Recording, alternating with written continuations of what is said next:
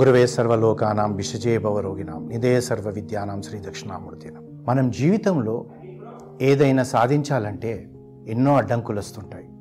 ఆ అడ్డంకులు వచ్చినప్పుడు మనం ఆగిపోతాం. అదేవిధంగా మనం గమ్యం చేరే లోపలనే వేరే వేరే ఆకర్షణమైన సందర్భాలు వస్తాయి. మన గమ్యాన్ని మర్చిపోతాం. ఈ ఆకర్షించే దిక్కి పరిగెత్తుతాం. ఆ తర్వాత ఎప్పుడో మళ్ళీ మనము అయ్యో మనం సాధించలేకపోయామే అని చెప్పేసి మనం చింతపడతాం. దాని గురించి ఈరోజు మనం వినే చిన్న కథ. ఒక రాజ్యంలో ఒక రాజుగారు ఉండేవారు.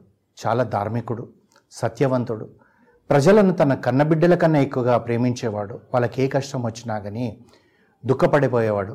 వాళ్ళకు సుఖ సంతోషాలలో ఉంచడానికి ఎప్పుడు ప్రయత్నించేవాడు.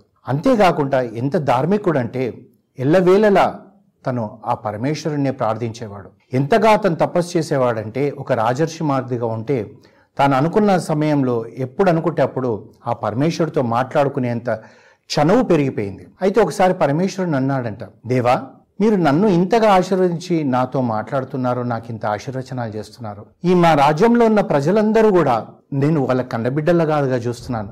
నాదొక కోరిక, మీరు వాళ్ళందరికీ కూడా ప్రత్యక్షమయ్యి వారందరినీ ఆశీర్వదించండి అంటాడు. అంటే పరమేశ్వరుడు నవ్వుతూ అంటాడు, అది సాధ్యం కాదు నాయన, నువ్వు ఇంత తపస్సు చేస్తున్నావు కనుక నీ కొరకు వస్తున్నాను అంటాడు. ఇలా ప్రతిసారి కూడా ప్రజల కొరకు అడుగుతుంటాడు. మీరు నన్ను ఎంతగా ఆశీర్వదించినా అని నాకు సంతృప్తి కలగడం లేదు, మీరు ప్రజలను కూడా ఆ విధంగా ఆశీర్వదించండి, మేము చాలా సంతోషపడతాము అని చెప్పి ఆ రాజు ప్రార్థిస్తుంటే ఆ పరమేశ్వరుడు అన్నాడంట, ఇతనికి వాస్తవికత కనబడేటట్టుగా చెప్తేనే అర్థమవుతుందని చెప్పి, అయితే ఒక పని చేయి రాజా, నేను పలానా కొండపైన ఉంటాను, ఇక్కడి నుంచి 25 కిలోమీటర్ల దూరంలో, నీ ప్రజలందరినీ వాళ్ళందరినీ నడుచుకుంటూ ఆ కొండపైకి తీసుకురా.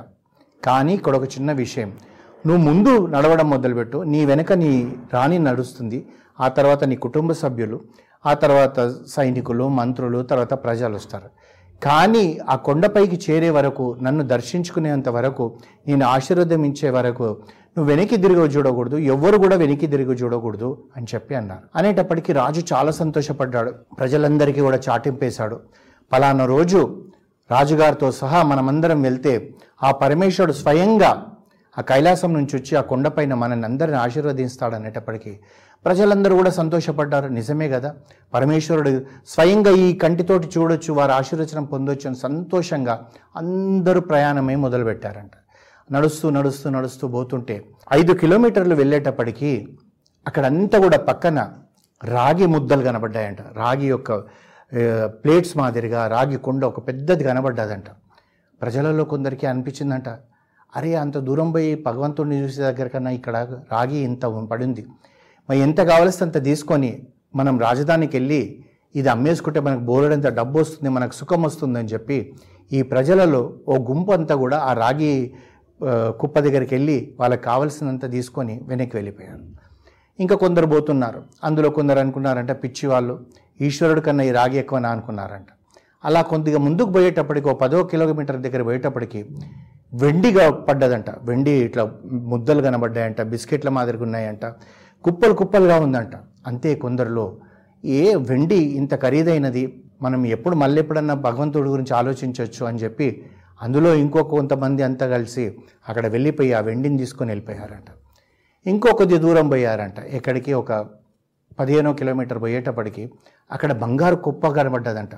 బంగారు బిస్కెట్లు, బంగారు బాల్స్, బంగారు నగలు అవన్నీ కనబడేటప్పటికీ ఈ ప్రజలందరూ అనుకున్నారంట, మళ్ళీ ఎప్పుడన్నా చూద్దాంలే ఈశ్వరుని, ఇప్పుడు ఎందుకు, ఇంత బంగారం ఉంది, ఎంత కావాల్సినంత తీసుకొని పోవచ్చు అని చెప్పి అందరూ పోయినరంట. కానీ ఇక్కడ ఒక షరతు చెప్పారు కదా, వెనక్కి తిరిగి చూడొద్దంటే ఎవరు కూడా వెనక్కి తిరిగి చూస్తలేరు.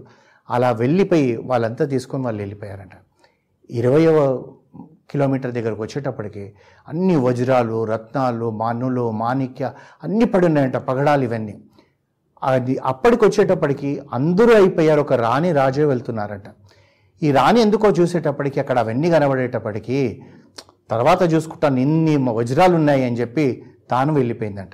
ఈ రాజు ఒక్కడే కొండపై పోయేటప్పటికీ ఆ పరమేశ్వరుడు ఎదురుగా ఉన్నాడంట.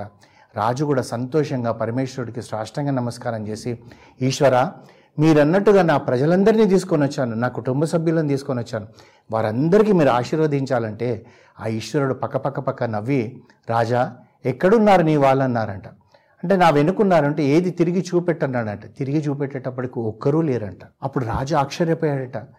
ఈశ్వర నేను వచ్చేటప్పుడు వచ్చారంటే అప్పుడు చెప్పాడంట, ఈ కామక్రోధాలన్నింటిని కూడా నీ మాదిరిగా ఇంద్రియాలను బంధించి ఈశ్వరుడి కొరకు తపస్సు చేయకపోతే ఎవరూ చేరరు నాయన. నువ్వు చేసావు కనుకనే నువ్వు చేయగలిగావు, నీ భార్యనే చేయలేదు. చూడు వెనక్కి అంటే ఒక రీవైండ్ మాదిరిగా వీడియో చూపెట్టేటప్పటికి ఒకరు రాగి కొరకు, ఒకరు వెండి కొరకు, కొందరు బంగారం కొరకు, తన భార్యనేమో వజ్రాల కొరకు అందరూ వెళ్ళిపోయారు. ఇదే విధంగా మనము కూడా ఈ కథ నుంచి నేర్చుకోవాల్సింది ఏంటంటే, మన గమ్యం చేరాలనుకుంటాం. ఒక విద్యార్థి ఉన్నాడు అనుకోండి, అది ఐఐటీలో సీట్ సంపాదించాలనుకుంటాడు. ఆ తర్వాత ఇంకొకరు ఉన్నారనుకోండి, పబ్లిక్ సర్వీస్ కమిషన్లో ఐఏఎస్ కావాలనుకుంటారు. అయితే మనం వెళ్తున్న దోవలో మనకి ఇలాగే ఆకర్షణ ఉంటుంది. ఎవరో చెప్తారు, ఎందుకబ్బా ఐఐటి, నువ్వు ఇంకొకటి ఉంది దీంట్లో వెళ్ళిపో, ఎన్ఐటీలో వెళ్ళిపో అంటే అదే మనం బంగారు ముద్ద కొరకు పోయిన వాళ్ళం అవుతాం.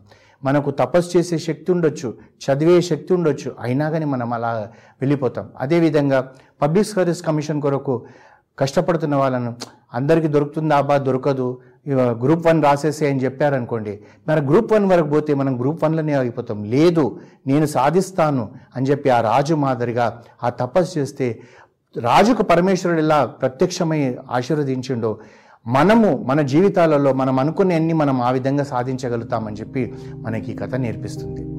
హరి ఓం.